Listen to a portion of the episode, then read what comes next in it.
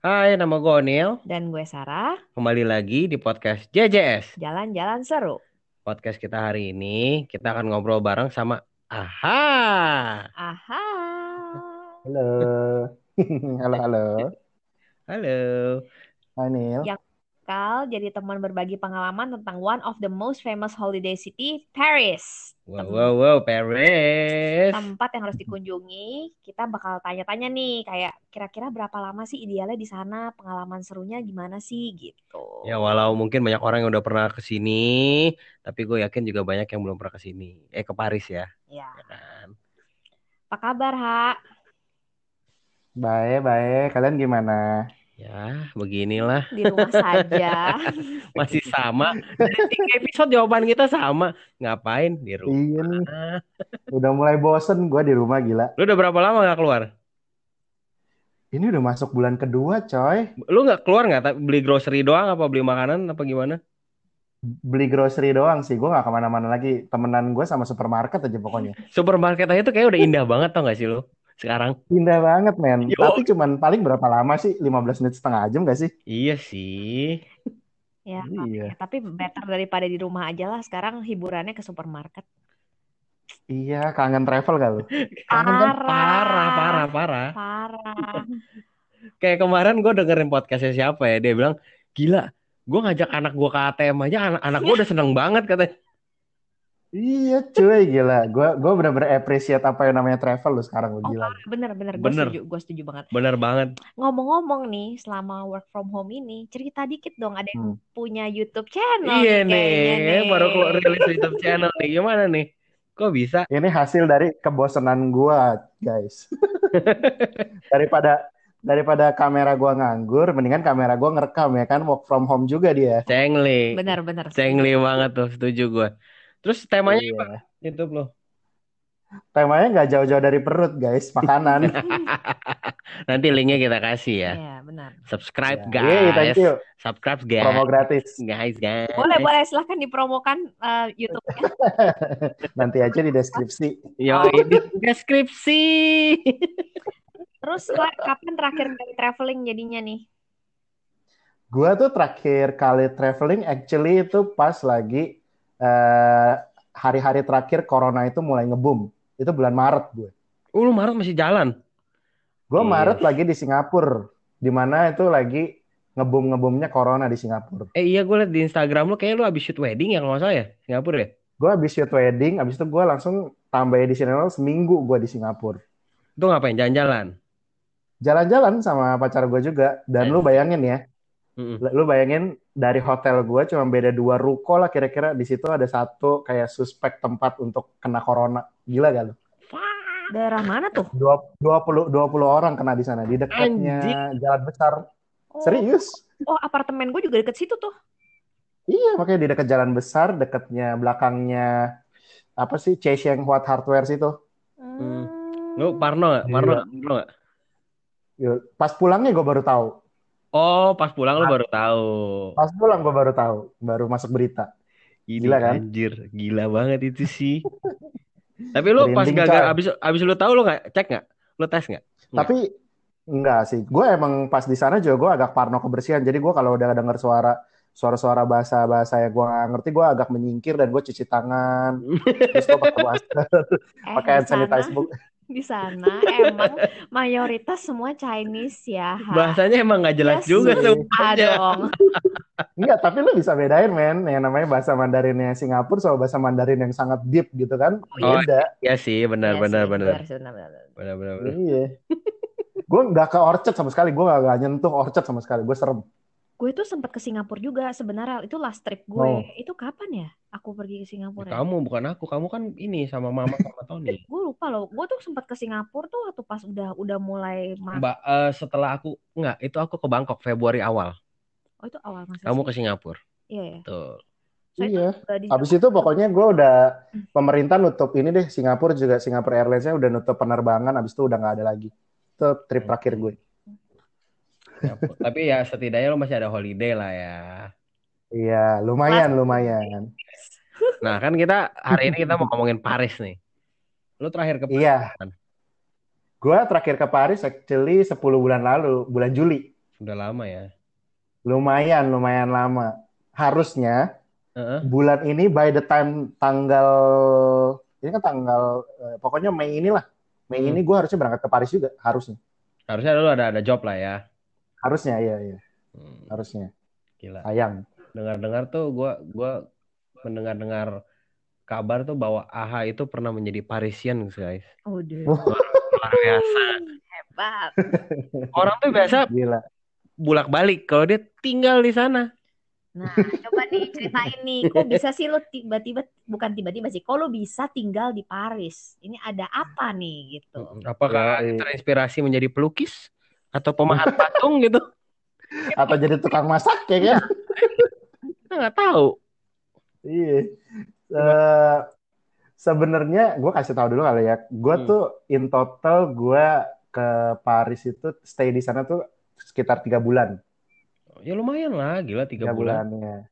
Ya dua dua bulan 29 hari lah. Anjir kurang sehari doang. Iya, in total tuh ya. Belum Nah. dihitung sama gue naik pesawat sama turun pesawat tuh. Ya benar, tiga bulan. Iya, itu tahun 2000 2014 2015 deh gue lupa deh. Oh udah lumayan lama ya. Lumayan lama. Dan Hmm. itu tahun di mana gue jatuh cinta sama Paris. Gue gak pernah kepikiran loh gue pengen ke Paris awalnya. Jadi lu eh, Paris Jatheim nih, beneran nih. Yoi nggak? Iya, gue bener-bener lost in translation aja. Gue pergi aja ke sana karena ada urusan kerjaan juga di mana Pak bos gue ngirim gue ke sana untuk untuk explore diri gue gitu. Untuk Anjir, explore explore fotografi diri lah. lu. Jadi sebenarnya trip pertama lo ke Paris itu waktu pas yang dikirim untuk kerja ini atau udah pernah Ah. liburan sebelumnya? Gue per- pertama pergi dua hari, abis itu gue pulang. Nggak lama dikasih tawaran lagi untuk pergi ke sana selama tiga bulan gitu. Ah, oke. Ah, oke oke. Gitu. Terus gimana Seru sih. sana? Seru. Eh, seru banget. Paris seru banget. Pas gue tinggal di sana itu, itu masih nggak terlalu banyak tuh namanya makanan Asia. Nggak kayak Ah. sekarang. Jadi gue eh, tinggal di sana itu ke mana-mana gue jalan kaki. Jadi gue rekor jalan kaki gue di sana sekitar 12 kilo, 13 kilo jalan. Anjir lumayan cuy. Nah, keliling. Karena gue pengen tahu nih Paris kayak gimana seluk-beluknya. Hmm. Gitu. Terus Jadi gue ti- pernah naik angkutan umum. Jadi selama tiga bulan tuh lu nggak pulang ya sama sekali ya? Gak pulang. Gue stay di sana eh, di satu apartemen di lantai 4 yang gak ada liftnya. Hmm. Wadidaw, wadidaw. Tipikal ini ya, apa namanya apartemen di Europe banget tuh, semuanya tangga. Eh, Yoi, tapi ekspektasinya kan kalau orang-orang kan ngelihat tinggal di Eropa kan, wih apartemennya rooftop, keren, ada jendela gitu kan. Scandinavian Nah. gitu ya, yoi keren-keren Iya. gitu kan. Punya gue old school coy, budget. Nah itu lu Yoi. tiga bulan itu kapan tuh maksudnya eh, bulan berapa jadinya ke sananya? Gua itu spring, jadi itu dari bulan Maret sampai akhir Mei gua. Hmm, Oh, oke. Enggak Jadi loh, sampai pas lewat malah. Hampir Oh. Juni loh. jadi pas lu di sana itu tiga bulan, itu kan Hmm. 2014 2015 tuh. Mhm. Eh, apa sih yang lu rasain gitu tinggal di sana kayak apa yang beda dari Indo gitu? Hmm, yang paling beda dari Indo itu udah pasti makanan lah ya, Neil. Mm-mm. Itu udah pasti. Itu lu paling paling pertama lu nyampe di Paris tuh menurut gue yang paling beda tuh ambien makanannya. Terus yang kedua tuh eh, gue ngerasa yang paling beda ambiennya. Ambien Hmm. negaranya tuh beda. Jadi kayak kalau lu ketemu sama eh, orang Eropa sama lu ketemu orang Asia gitu ya. Mm-mm. Itu kayak kenalannya tuh beda lah. Kalau di eh, Asia kan nanya lu Hmm. tuh eh, siapa? Lu tuh eh, kerjanya apa kan? Ya. Kalau orang Eropa tuh enggak sih. Mereka malah mikirnya tuh ny- samain kecocokan antar lu sama orang Eropanya. Hmm. Gitu, Jadi, Mbak. Dari eh, sedikit cerita lu ini gue berasumsi eh, lu made made friends dong berarti with with locals di sana dong berarti. Iya, pretty much lumayan banyak teman gue di sana. Even Hmm. sampai supir Uber aja jadi teman main gue. Soalnya gue kan tiga bulan di sana. Iya. Jadi ada ada waktu kosong. Gue jadi bisa kayak sambil main basket dan sambil main bola di sana jadinya. Oh, Oh, gitu. Seru banget. Iya. Jadi lu jadi Iya. sosok SKSD aja ya? Iya, padahal gue nggak ngerti bahasanya, coy. Lo tau orang Paris pas zaman itu bahasa Inggrisnya nggak terlalu lancar. Nah, lu bisa ngomong Prancis nggak? Pakai bahasa tangan, coy. Prancis jadi totally nggak bisa nih tiga bulan. Nggak bisa, nggak bisa. Kan katanya tanda petik cowok yang ngomong bahasa Prancis itu seksi loh. Hmm. Kalau buat gue mungkin yang cewek kali ya. Tapi bahasanya emang eksotis sih, Nil. Iya sih. Lu dia ngomong apa pun lu dikata-katain dia ngomong juga kita kagak ngerti kan. Wih keren gitu kan. Modal senyum aja pokoknya. iya. Yang penting senyumnya dibego-begoin juga kita senyum aja ya kan. Iya, Gila, itu tuh benar-benar pas lagi tahun itu tuh informasi tentang Paris itu lumayan susah, Nil. Jadi Mm-mm. gua aja diselamatin di sana tuh kebanyakan sama eh, orang Afrika, kebanyakan orang Afrika yang memang udah jadi imigran. Karena daerah tempat tinggal gua itu eh, nggak terlalu jauh dari daerah yang orang-orang bilangnya itu daerah Bronx, tapi sebenarnya daerah itu tuh hidup banget nih 24 jam. Hmm, Hmm. I see. Itu Iya, di daerah mana tuh, Ha? Itu gue deket, lo kalau misalkan ke sana ke stasiun kereta kan namanya Gare du Nord. Mm. Gua tuh deket banget sama sana, cuman di daerah yang kulit hitam semua tuh orang-orangnya. Hmm, Ya, jadi pokoknya lu daerah yang paling seremnya Paris deh. Terus sengaja lu emang milih di situ atau gimana tuh? jadi lu kayak nyasar banget dong. Gue lumayan nyasar sih coy. Gue nyampe sana juga gue kaget. Anjir. Cuman ya namanya udah nyewa ya kan, udahlah telan aja. Ya iya iya benar benar benar. Iya. Gue sih tapi. tapi lu bilang kan lu berarti sana spring ya. Gue tuh Mm-mm. pernah ke sana terakhir itu 2015 itu juga gue spring sih. Yang gue gue sih jujur ya, I'm not a big fan of Paris karena menurut gue gue super Hmm. parno kalau di sana dan Hmm. gue merasa di sana cukup kotor. Mm-mm. Yang gue nanti nantikan di Paris itu biasanya ya biasalah semua orang shopping, Hmm. terus eh, sama breakfast. Nah kalau kamu kapan sih terakhir sana? Beb? Aku lupa sih aku terakhir kali ke sana kapan ya, tapi aku udah pernah udah pernah ke sana fall, udah pernah ke sana winter, udah pernah summer juga Juli gitu ya. Sama akhir Hmm. tahun sih, udah berapa, berapa kali lah.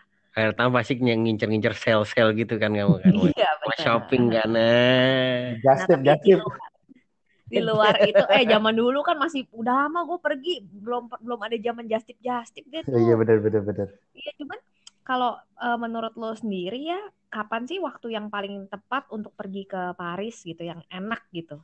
Hmm.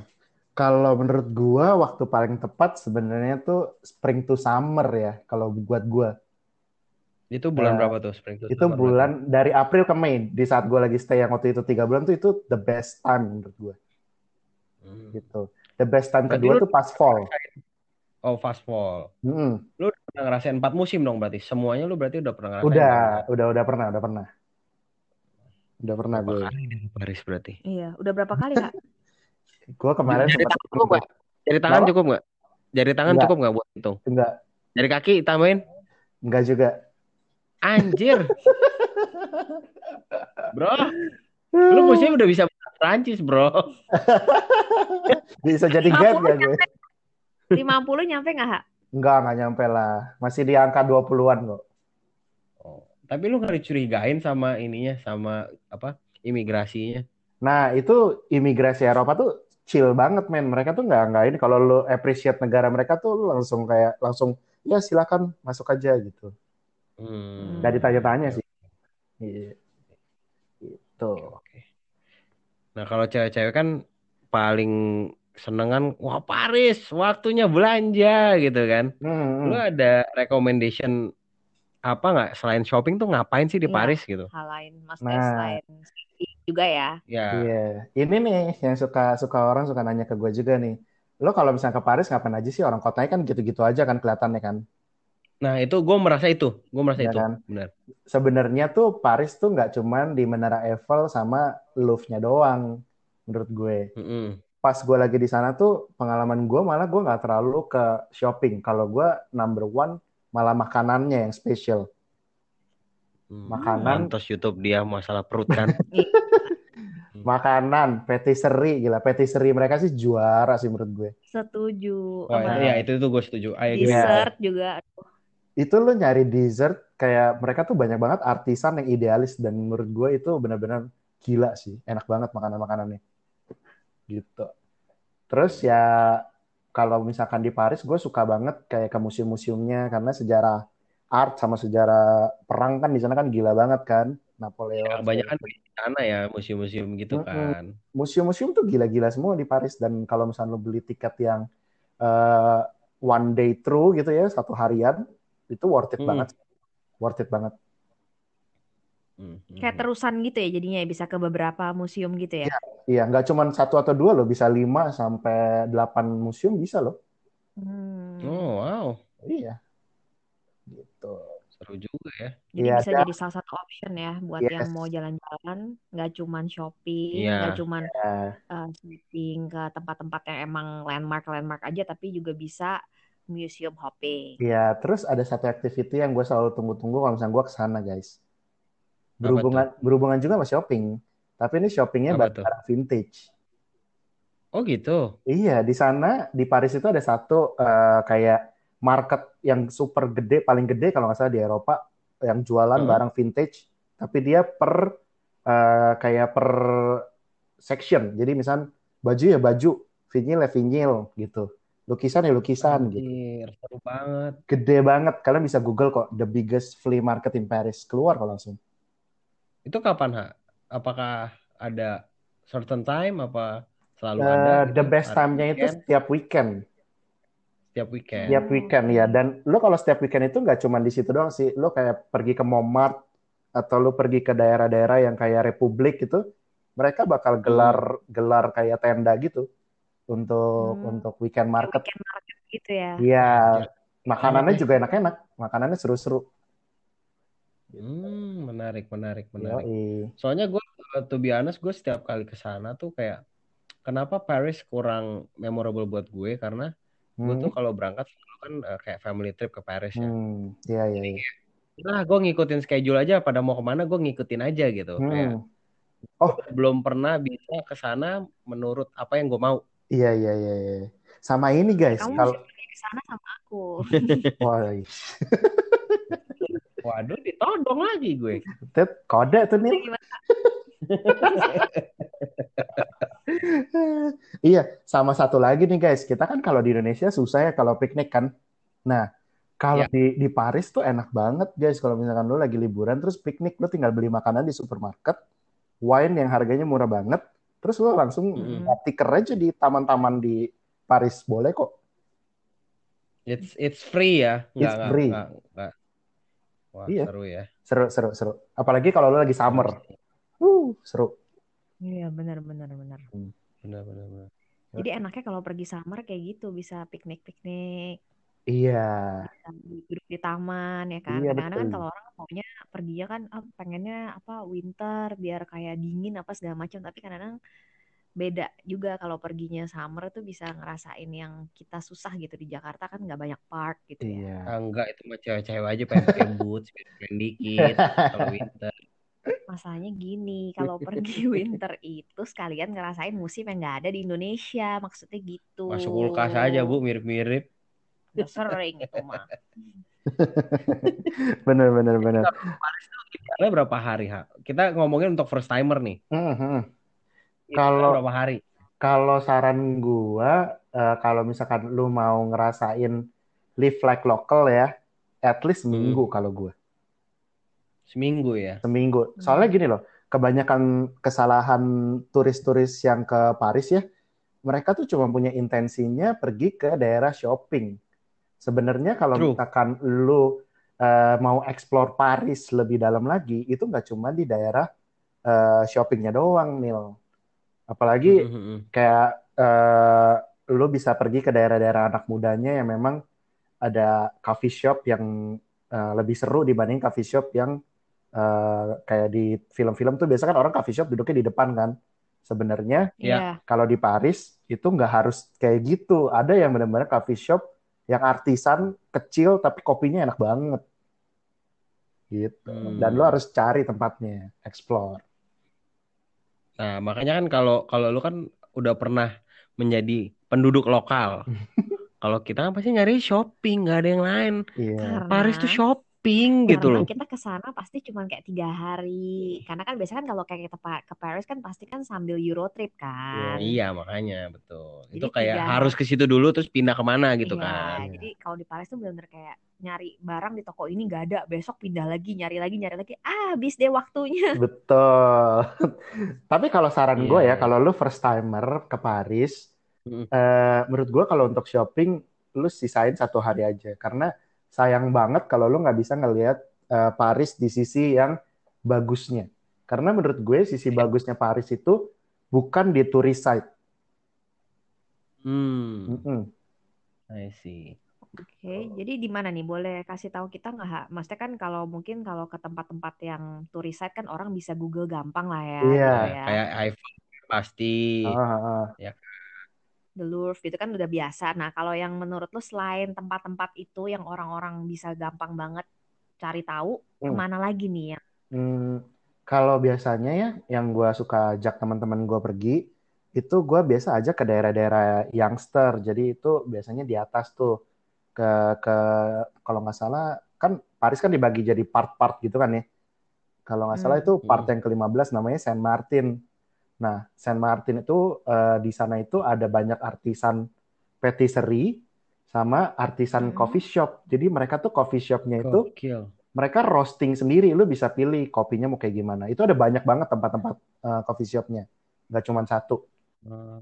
Terus yang Mungkin sekarang jualan 2020 ada kopi kenangan ya. ah, bisa jadi, mungkin janji jiwa juga mungkin. Bisa jadi kan. Janji jiwa mungkin juga ada di situ. Yoi. Tapi beneran loh, itu kayak gimana? kalau di sana even ada satu cafe yang dari jam Heeh. 7 pagi sampai jam 10 pagi itu mereka cuma siapin brunch yang menunya setiap hari diganti. Oh menarik banget. Iya, Iya tuh. iya namanya Holy Belly. Holy Deli. Holy Belly, belly. Belly perut. Oh belly. Hmm. Holy. Perut suci. Yoi. Dan itu Iya itu lo harus booking tempatnya dari jam 7 sampai jam 10. Kalau misalkan nggak booking, lo nggak bakal dapat tempat duduk karena duduknya tuh satu meja rame-rame sama pengunjung yang lain.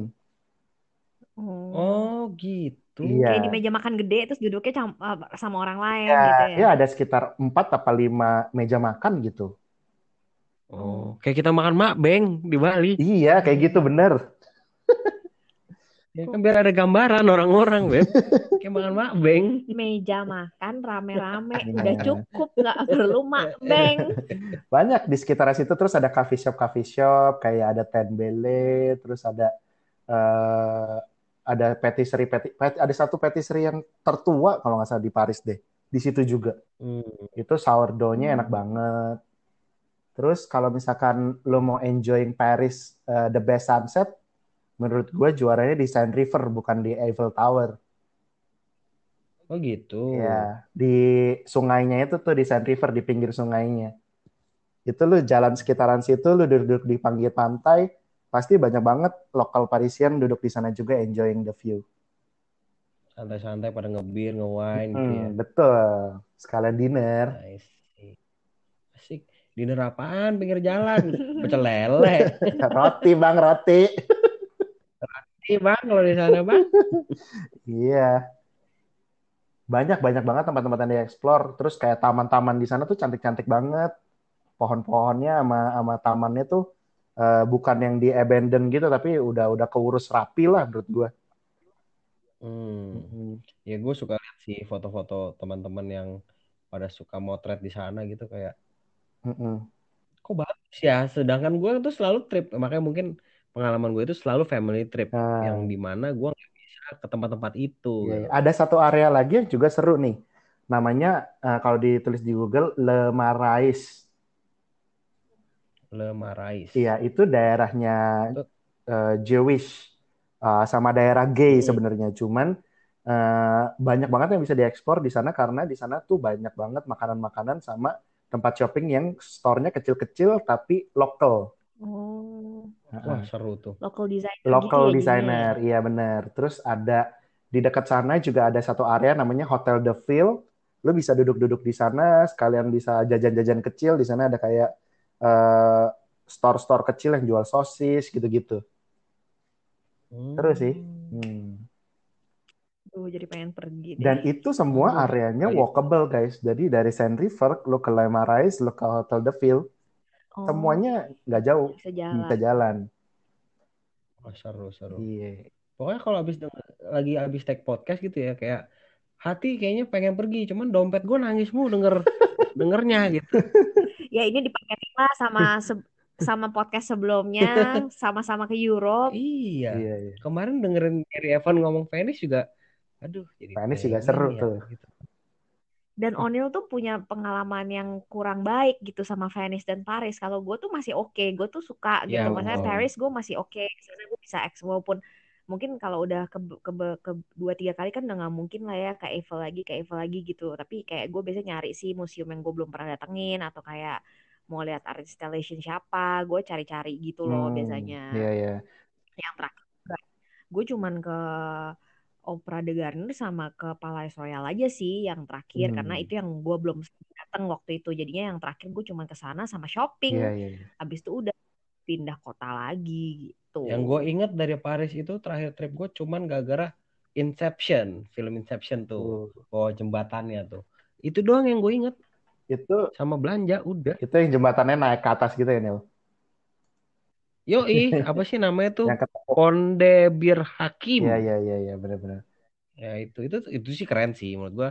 Maksudnya yang menarik lah kan lu tau lah pattern gitu Iya, kan. iya, iya. Keren banget sih. Sebenarnya gue maksudnya keren buat dipoto Iya. gue paling suka malah kalau lagi nganggur, gue ada satu taman favorit. Mungkin lo orang pernah ngeliat di Instagram yang tamannya tuh ada tiang-tiang hitam putih hitam putihnya.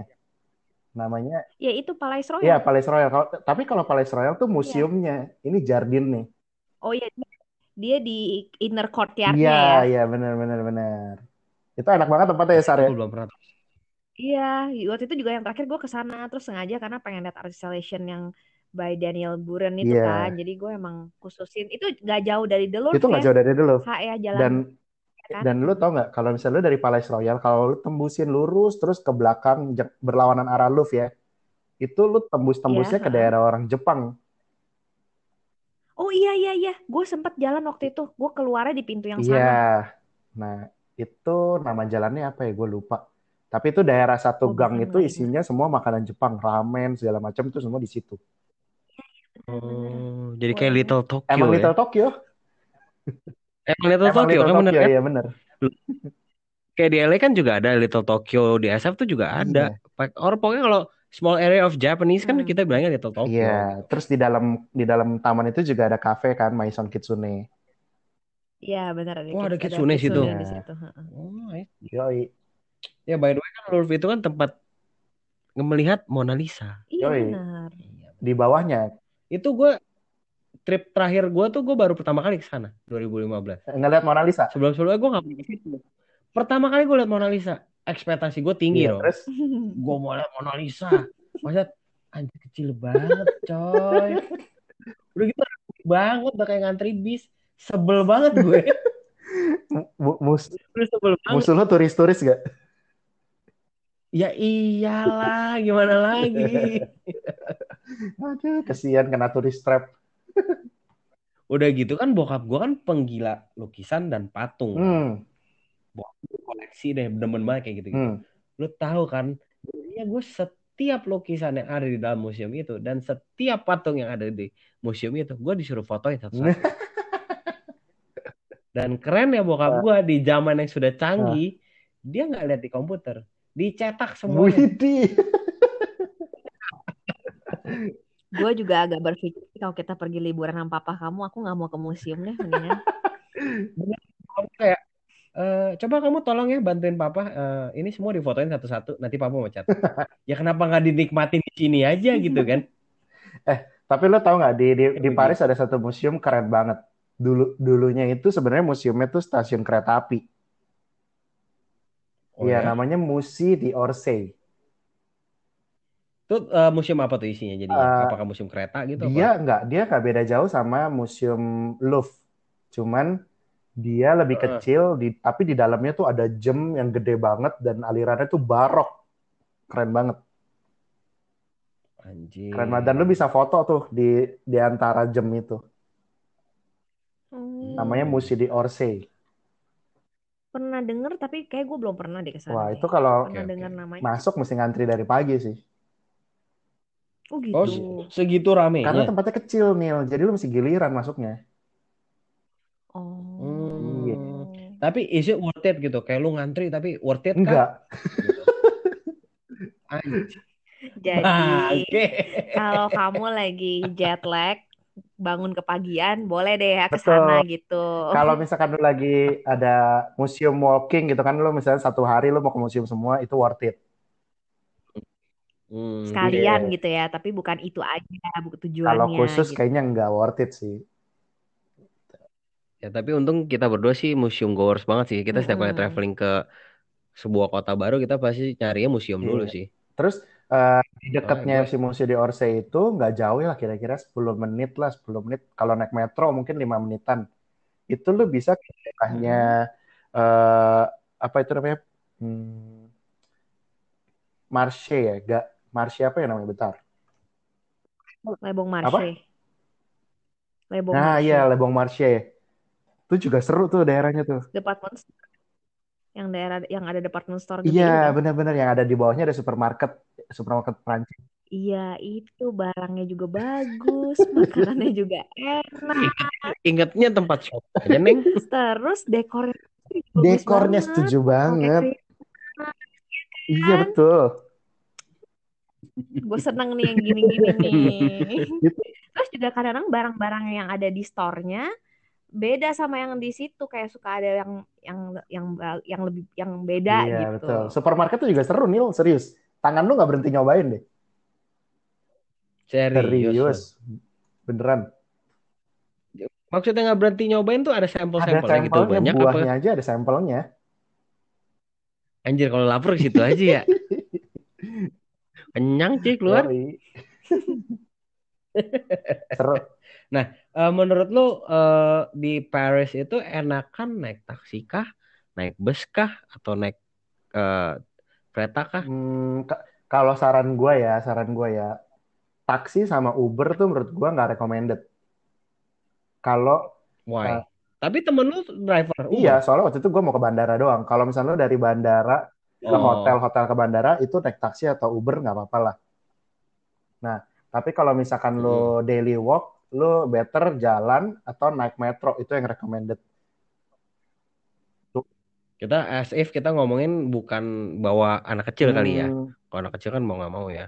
Apa tetap eh, oke-oke aja bawa anak kecil bawa anak kecil oke-oke pakai aja sih, metro. soalnya metro tuh masih pakai eh, eskalator, cuman memang metronya Prancis itu nggak sebagus yang kayak di eh, Singapura atau Jepang. Metro mereka kan tua banget soalnya, gitu. Mm-mm. Cuman Mm-mm. kalau eh, doktrin orang bilang metro di Paris tuh serem, menurut gua enggak sih. Karena eh, orang lokal juga masih pakai metro dan masih pakai bus gitu.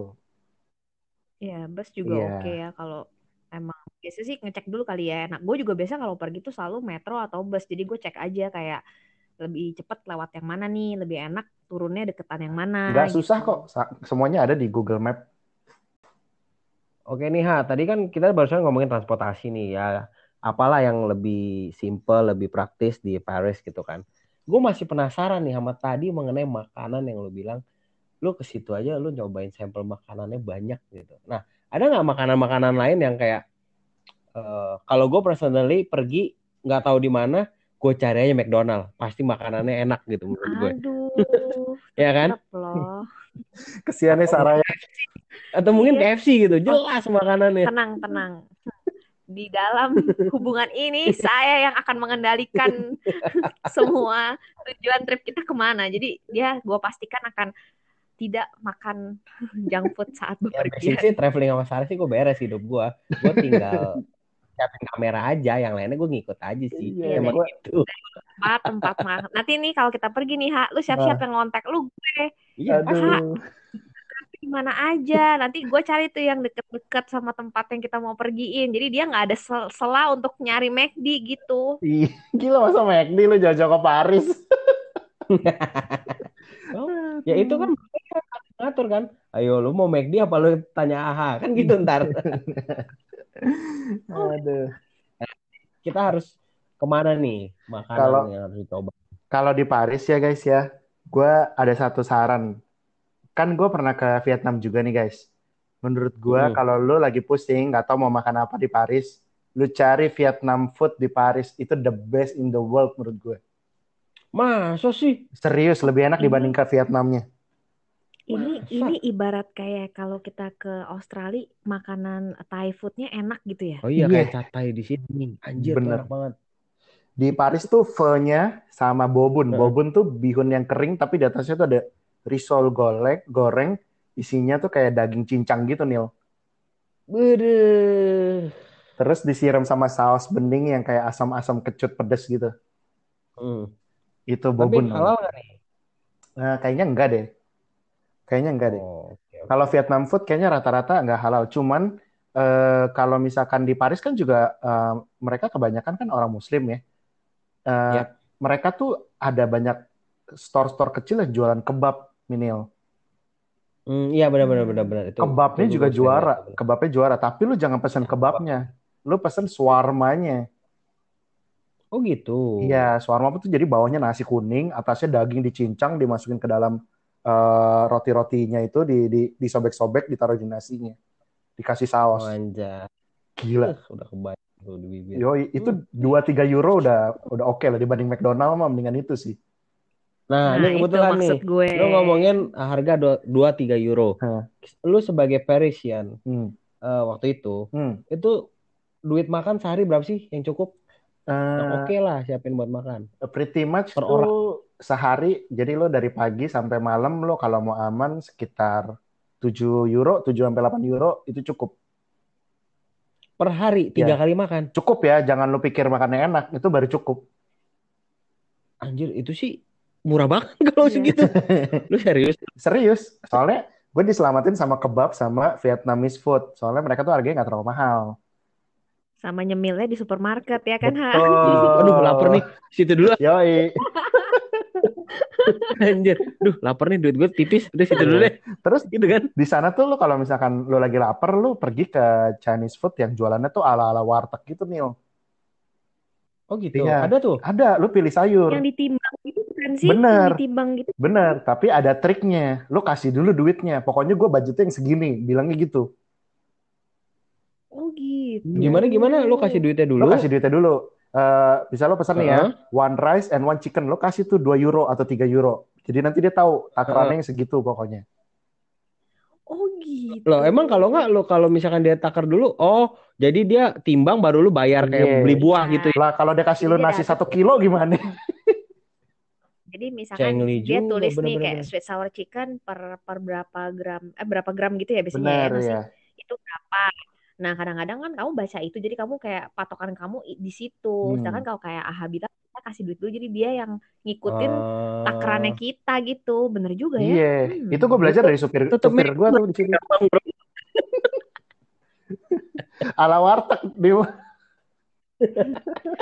Gue lebih setuju yang lo bilang Ha daripada kita ke McD beneran jujur gue. Yoi. Yoi. Terus di sana tuh banyak banget masakan Jepang kalau misalkan di Paris. Cuman eh, kalau misalkan lo cari masakan Perancisnya sendiri, eh, lidah Hmm. gua tuh nggak terlalu cocok sama masakan Prancis. Soalnya masakan Prancis tuh porsinya kan kecil-kecil. Terus rasanya kan juga kurang gitu cocok di lidah gua. Jadi gua nggak bisa terlalu kasih rekomendasi. Tapi kalau lo mau cobain, cobain foie gras sama duck confit itu menurut gue dua itu patut dicoba sih kalau buat gue. Hmm, Hmm. Oke. Iyalah, lidah biasa makan bakmi ke ya kan suruh makan gitu rasanya, Bro. Yoi, Lidah nggak cocok, perut juga nggak cocok, bener nggak? yoi, yoi, Kurang banyak. yoi. Aduh, nih gua dapat berapa bungkus nih katanya. Sama ada satu lagi nih guys. Ini ini es krim yang menurut gue lo harus banget nyobain. Ini tuh gue lupa Hmm. es krim ini tuh dari Turki apa dari mana? Namanya Bahir. B A C H I R Bahir. Dia Hmm. jualan udah dari sekarang udah di keturunan kedua apa ketiga gitu. Dia tuh pistachio, es krim pistachio. Hmm. Dan itu ngantrinya gila banget, tapi itu worth it banget untuk diantrin. Enak banget, lu bisa cek deh namanya Bahir. Nah, kalau ini worth it. Kalau museum tadi dia udah cerita terus worth it nggak? Enggak. Anjir. Ngantri ini dong, Ha. Lebih worth it ngantri Yoi. pistachio ice cream. Yoi.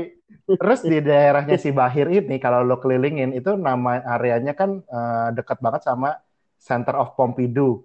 Daerah situ Mm-mm. deket banget sama area-area makanan sama jualan sneaker nih kalau demen sneakers. Waduh, wadidaw. Dekat sama Etienne Marcel jalannya namanya. Oke, oke. Gila. Itu daerah kesukaan gue tuh. Nah, kalau gitu ha, sekarang kalau buat orang-orang yang mau liburan ke sana nih, enaknya nih nginepnya di mana? Apakah di hotel atau di Airbnb? Kira-kira ada rekomendasi nggak dari lo? Hmm, kalau kalau gua eh, biasa saraninnya kalau lu cuma 2 sampai 3 hari pergi ke Paris, ambil hotel. Mm-mm. Tapi kalau lebih dari tiga hari, ambil apartemen. Oh. Oh, lebih lebih worth it ya Lebih worth berarti it. ya. Karena gini loh, kalau misalkan di hotel itu kan kebanyakan hotel di Paris kan kecil-kecil. Sedangkan Mm-mm. lu biasa kalau misalkan pergi seminggu kan butuh koper tuh.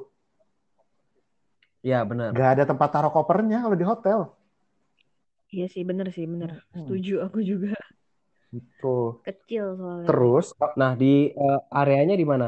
Kalau kalau areanya deket-deket sama opera kalau gue bilang. Soalnya itu daerah paling tengah Paris. Jadi ke mana-mana lu pasti lewatin opera. Opera de Garner. Betul. bukan nama areanya Bukan, opera. Bukan. Itu itu dia Oh, nama areanya opera. Hmm. si train stationnya juga berhentinya di operasi itu kan. Iya Oh, benar, oke. daerah opera. Jadi daerah opera itu kayak segitiga.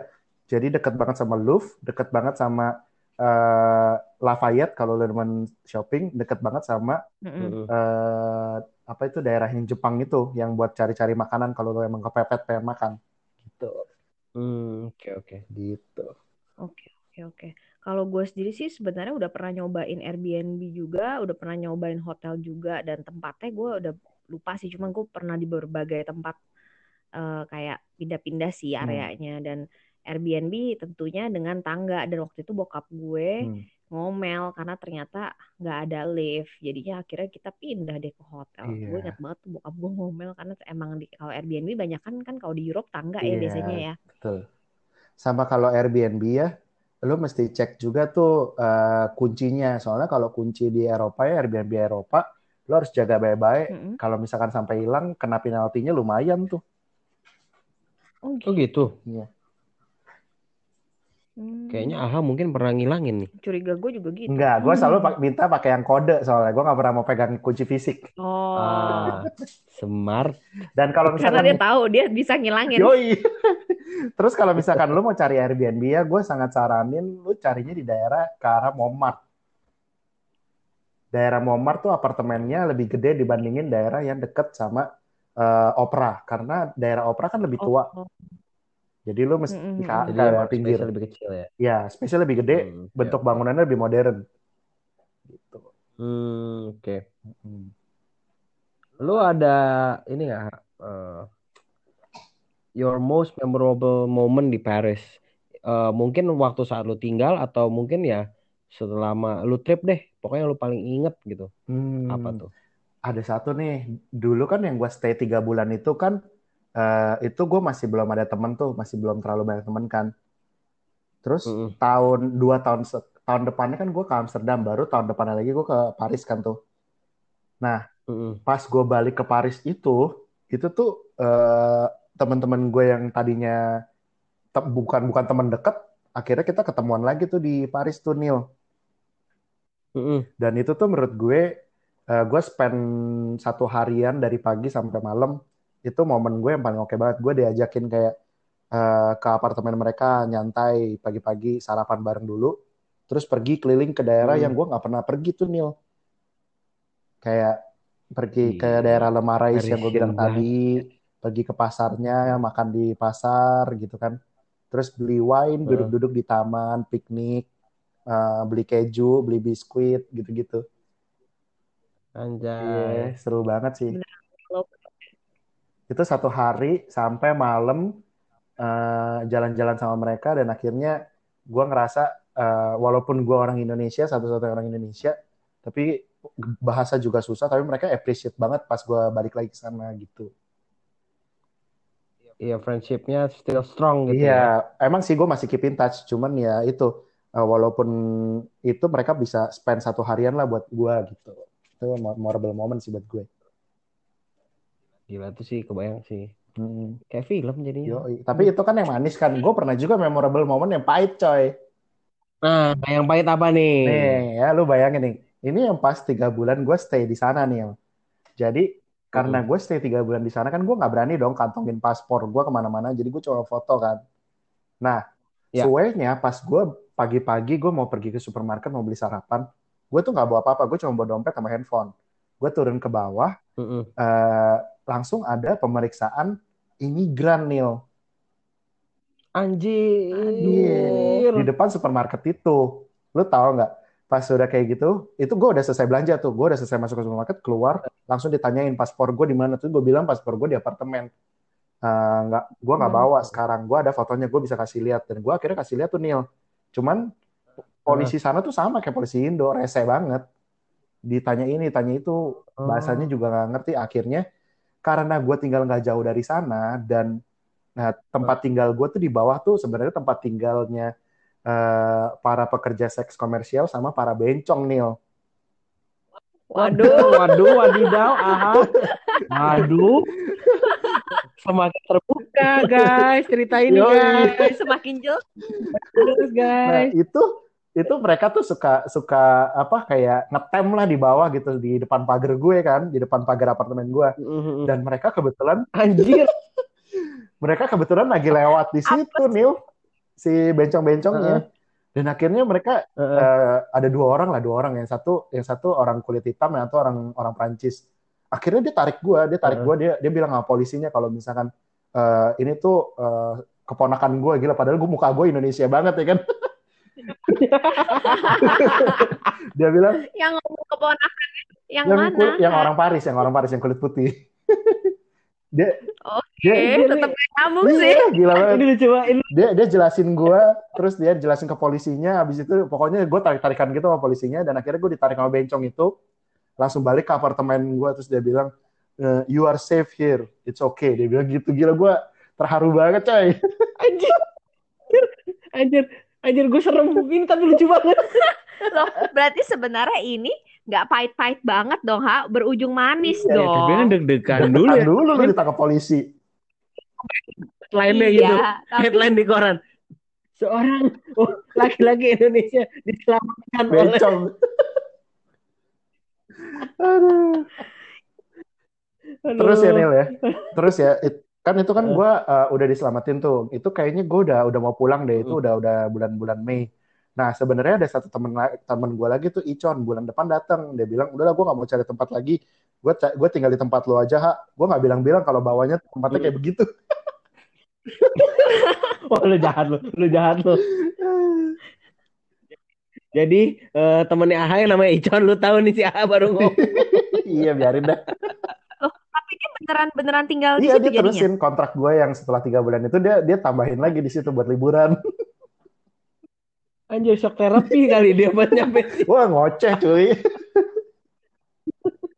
Oh, udah kena, udah kena, udah Udah. dikomplain berarti ya, ya. Nah, ini kan dari tadi lu ngomongin apartemennya lu nggak tahu kalau ini di Hmm. ghetto lah, di Bronx, Bencongnya.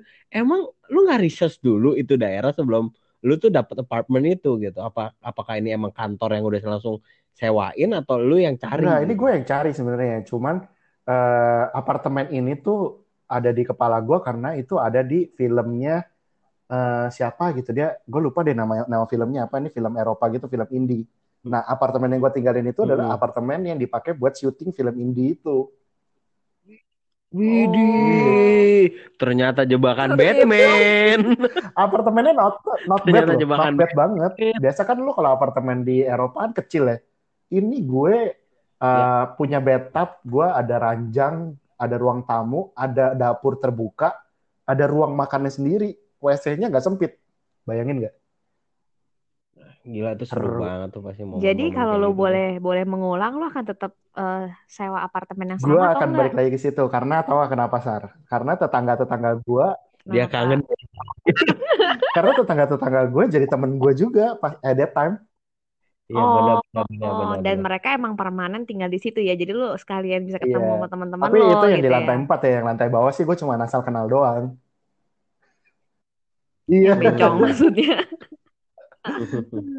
Tapi nggak apa-apa lah. selesai Iya. ya. Iya, ya, No matter what, uh, whatever the apa sexual apa namanya? Ya wa- walaupun apa pun itulah mau cewek mau cowok mau transgender kan yang penting dia yang menyelamatkan Yo, hidup kalau enggak gue udah deportasi kali itu. Iya Iya. bener. Gila. Nah, gua mau nanya lu kalau bisa lu jawab dengan Oke. cepet ya. Menurut lu, lu harus sebutin Paris dalam tiga kata.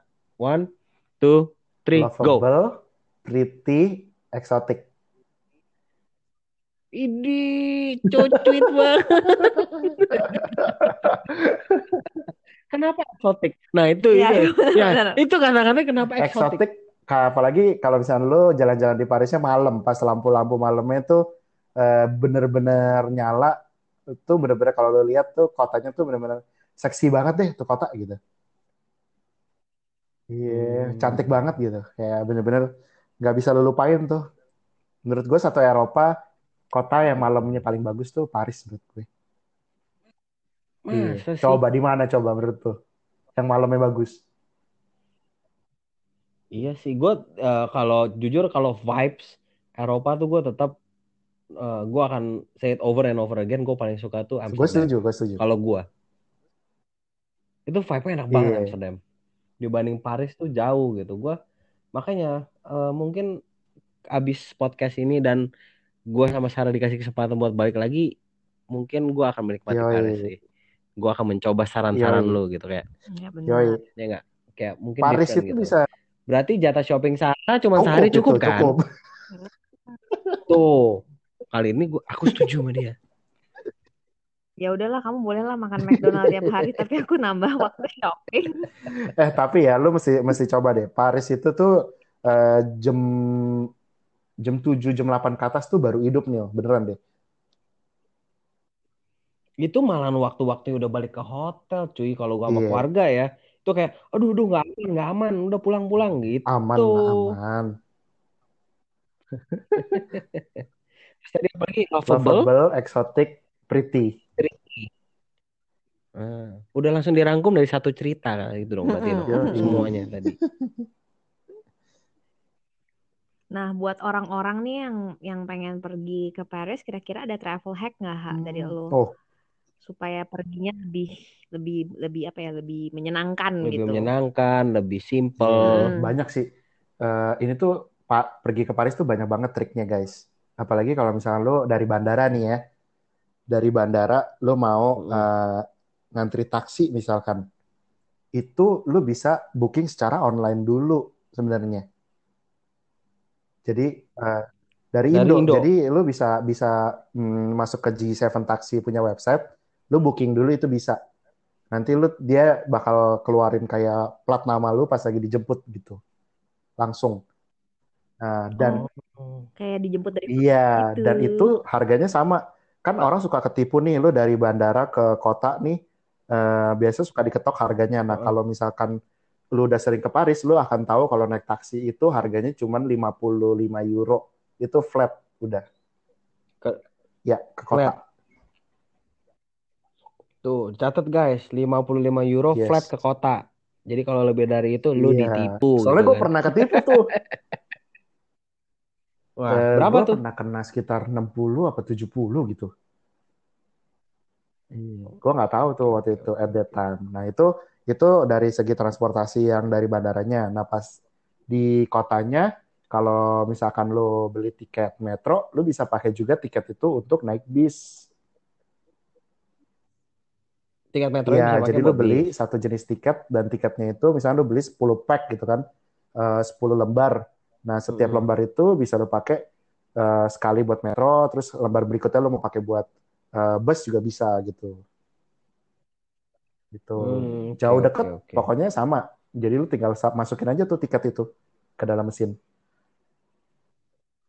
Hmm, oke, jadi dia nggak flat rate Ya, ke mana gitu. aja ya. Terus kalau misalkan lu pergi eh, ke Paris kayak at least 3 atau 4 hari. Terus misalkan Mm-mm. eh, lu mau beli SIM card, gua gua sih nggak saranin lu beli SIM card di sana. Karena it's better kalau misalkan lu pakai WiFi dari Indonesia langsung karena eh, internetnya pertama lebih cepat, Terus juga eh, kalau misalkan lu pakai WiFi, lu bisa connect ke gadget yang lain. Kalau pakai SIM card, lu mau tethering itu di lock. Iya, Oh. gitu. Oke. Jadi di sana orang-orang sana nggak bisa tether dong kalau misalkan di sana mereka pakai sistem kontrak kan SIM cardnya, bukan yang SIM card turis. Yang turis Oh, nggak yang bisa turis nggak bisa tethering. itu gue masih ingat sampai harganya 40 Iya. euro untuk SIM card yang Orange Holiday. Itu 40 euro mahal, sih tapi mahal lu. 100 giga. Nah, cuman nggak Oh. bisa tether, jadi lu cuma bisa satu gadget. Sedangkan kalau misalnya lu pakai Hmm. WiFi, lu bisa dalam waktu misalnya seminggu itu mungkin sekitar 400-an, tapi lu bisa high speed dan bisa semua gadget. Jadi nggak ribet ya apalagi kayak kayak kita gini fotografer kan ada laptop, ada Yes. tablet, ada Yoi. handphone ya kan. Hmm. Biar nggak ribet lah ya. Terus nih, ini travel hack yang paling sering gue pakai nih. Terus? Kalau misalnya lo travel, terus lo mau check-in hotelnya early. Kan biasa kan kalau di sana kan check check-in hotel kan selalu jam 2, jam 3 baru lo boleh kasih lo boleh dikasih makan. Iya. Nah, benar. misalkan lo eh, booking hotelnya itu pakai Agoda atau pakai booking.com. Itu kan lo dikasih email ke hotelnya. Nah, lo bilang ke ke hotelnya lo email kalau misalnya lo datangnya maunya jam berapa. Gitu. Jadi Dikasih tuh biasa itu tapi gue emailnya dari jauh-jauh hari nanti eh, lu bakal dapat balasan dari hotelnya kalau emang hotelnya itu bisa kasih lu early check-in tapi most of the time biasanya bisa Ah, biasanya dikasih Biasanya dikasih lah gitu. ya. jadi dia udah ada note sendiri di hotel gitu Oke. Dan Hmm. itu nggak ada additional fee ya berarti ya, Kak, ya? itu nggak ada additional fee nggak ada Heeh. Oke.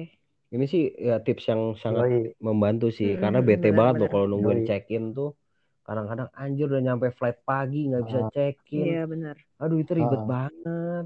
Dan pasti kan karena kita dari Indonesia pasti kan pengen mandi, pengen apa segala Iya, macam baru pengen gitu. jalan-jalan kan. Gitu. Terus kalau misalkan lu booking hotel nih ya, ini juga travel hack lagi nih. Banyak ya travel hacknya ya.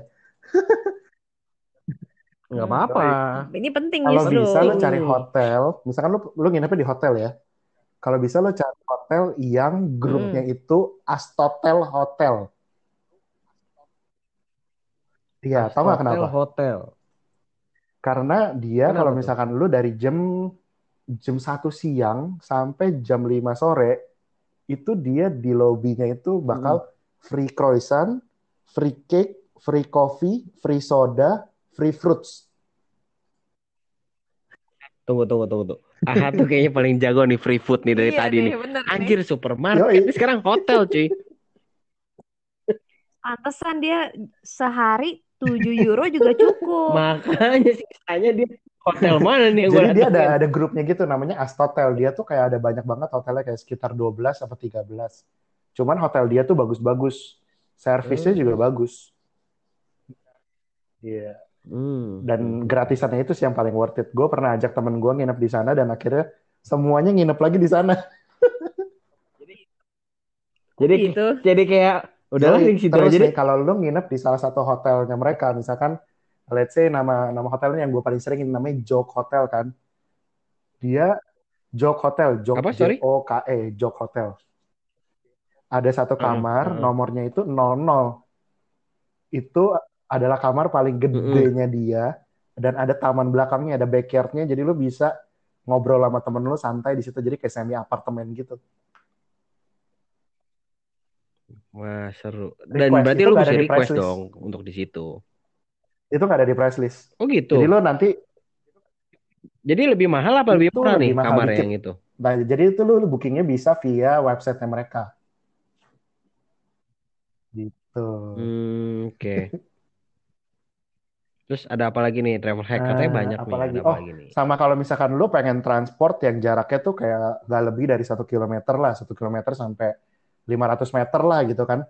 Di sana itu, eh, gue nggak tahu sekarang udah di ban Mm-mm. apa belum, tapi di sana tuh lu bisa naik electric scooter, Nil. Iya, dan itu harganya Oh. menurut gua masih make sense daripada lu eh, mesti pakai Uber gitu kan. Itu menurut gua lebih make sense. Tapi kan kita let's say ini untuk Mm-mm. untuk sendiri ya. Ya Kan sih kalau rame-rame? Nah, Masa rame-rame naik sih skuter? berempat berlima. Iya. Ya seru juga sih sebenarnya sih. Sama kalau di sana nih, kalau misalnya di sana, lu misalkan di restoran, itu kan Mm-mm. lu biasa kalau di Indonesia kan mau panggil pegawainya kan lu angkat tangan kan, halo halo mau pesen gitu kan. Nah kalau di pra- Ya. kalau di Prancis itu, kalau Ya. di kafenya atau di restoran yang eh, Parisian, mereka kalau misalnya lu angkat tangan, menurut mereka itu Mm-mm. rude. Iya. Pantes gue Karena dijutekin ketika lu mulu. masuk, mereka tuh udah perhatiin dan setiap waitersnya itu Heeh. itu punya bagiannya masing-masing di setiap mejanya. Jadi eh, karena mereka butuh tipnya kan nanti kan. Jadi lu duduk aja, nanti dia bakal layanin Oh, gitu. oke. That's oke. That's the reason why dijutekin mulu. Bapak gua ngangkat tangan buset Hmm. berkali-kali cuy kalau manggil. Gak Yoi. heran sih. Nah, heran. sama kalau misalkan lu mau beli roti nih, lu mau beli roti di Prancis nih, Nil. Kan lu bisa beli croissant Mm-mm. atau lu beli sour- sourdough atau lu mau beli roti-roti lain di toko roti gitu kan. Kalau di Prancis itu udah umum Mm. banget kalau misalkan lu pergi jam 5 pagi ke toko roti, walaupun lu lihat displaynya kosong, mereka pasti bakal layanin lu karena Mm-mm. toko roti di Prancis itu biasa buka dari jam setengah enam sampai sore banget. Jadi setengah enam itu lu mau eh, pesan dulu rotinya nggak apa-apa, masuk aja gitu. Tungguin aja.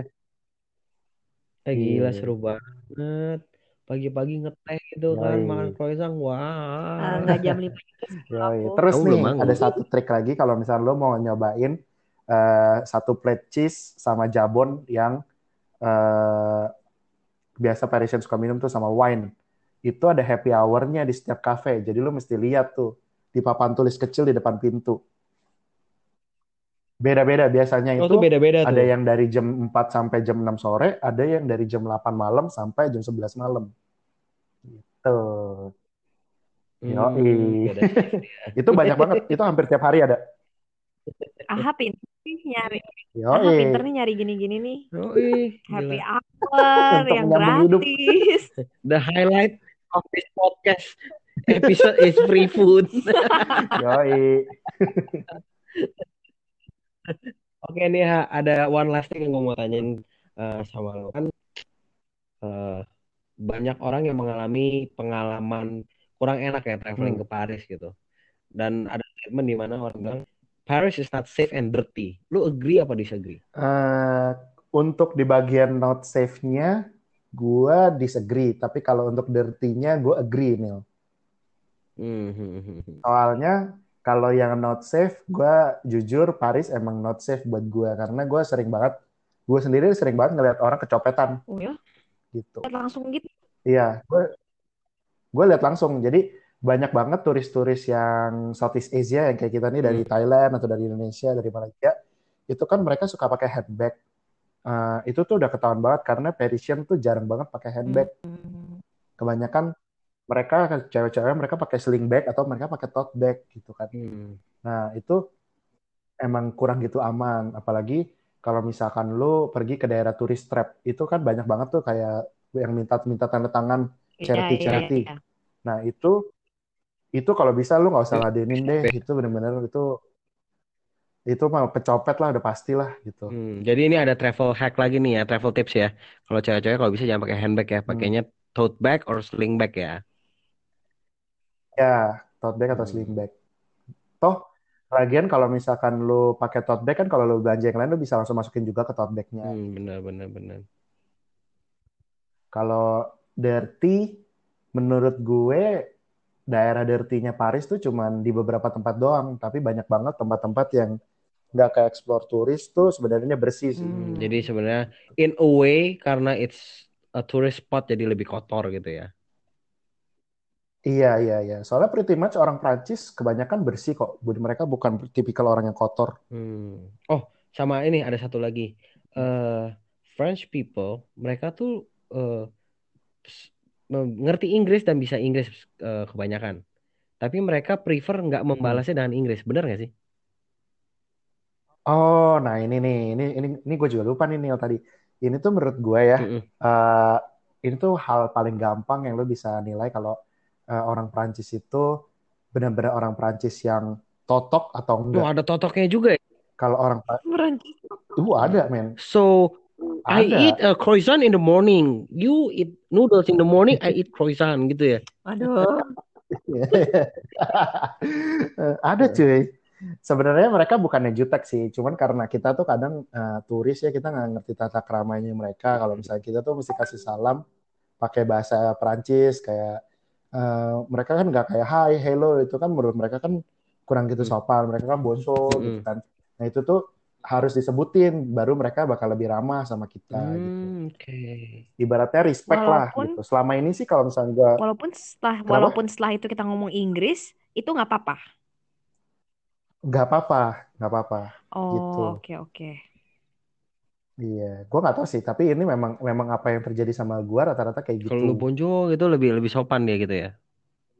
Lebih sopan. Walaupun pelafalan lu salah ya, mereka tetap masih appreciate Hmm. Jadi sebenarnya gitu sama lu. miss konsep eh, miss ininya tuh karena budaya sebenarnya berarti ya. Iya, sama lu tuh kadang kayak terakhirnya tuh kadang orang suka nggak say thank you. Kayak kita tuh di sana kan eh, ngomong thank you kan, kayak merci beaucoup Mhm. gitu kan. Sama eh, kalau pergi kan au revoir gitu. Nah itu tuh penting buat mereka. Gitu. Hmm, mereka ini juga ya berarti eh, menjunjung tinggi kesopan santunan. Ya benar. Benar? Mm-mm. Iya dong. Mm-mm. Benar-benar. Itu jadinya kenapa dijutekin gara-gara bapak gua ngangkat tangan mulu. Udah gitu ngomong ngomong Inggris dijutekin ternyata harus ngomong eh, bonjour dulu gitu kan. Iya, Tuh benar. makannya di McDonald. Iya makanya udah bener kan paling praktis. Gua nggak dijutekin gitu. McD orderin gitu. Nggak perlu angkat-angkat tangan ya kan. Iya. Tinggal pencet-pencet di layar sentuh Iya, lagi. iya. pokoknya bahkan pencet-pencet keluar makanan gue. Bahkan nggak perlu ketemu sama siapa pun. Iya. Yo, Ampun deh. Oke, Ha, ini seru banget Hmm. menurut gue Paris bahasan sama lu tuh benar-benar pengen gue hmm, pengen ke sana sih Iya jadinya. karena kita dapat apa ya cerita yang bukan sekedar kayak orang pergi doang ke sana tapi benar-benar pernah tinggal dan dan menjalankan hidup seh- keseharian seperti orang lokal Yoi, gitu kita dapat insider nih. Iya, Yoi nggak? benar. Temennya Uber cuy, kurang lokal apa? Iya makanya. Thank you banget nih udah mau kita thank you. Paris. Thank you. Wah. Iya, thank you banget gue yang thank you. Eh, tadi YouTube-nya apa namanya? Kita harus share. Jogonat. Jogonuts. Oke, Ha, thank you lagi. Wow. Oke, thank you, thank you. Stay safe ya nak. Ha sampai Iya, kelar nanti kita ketemu-ketemu setelah eh pandemik kelar dan udah boleh keluar-keluar lagi. Boleh sih kita habis pakai begini. Iya. Gue mau makan bakmi kayak yang lu bilang. Kita harus ketemu. Yoi. Kalian juga stay safe ya. Appreciate travel nih abis Yoi. ini. Banget, cuy, banget, cuy. Banget banget. Thank you juga nih buat Baiklah. teman-teman kita yang sudah mendengarkan podcast kita. Mungkin kalau ada saran atau mungkin ada pertanyaan, silakan message kita. Kita akan bantu jawab sebisanya. Hmm, benar. Dan juga kalau ada eh, tolong bahas kota ini dong, karena gue mau pergi ke sini. Kalau emang kita ada guest speakernya atau kita sudah pernah pergi, kita pasti akan bahas. Ya, benar. Tenang aja, episode kita ke depan ke depannya sudah terencana kok, gitu kan? Asik. Asik nggak? Sudah. Secara kita di rumah terus. Iya sudah. Oke. Oke, sampai jumpa di podcast JJS selanjutnya. Selanjutnya.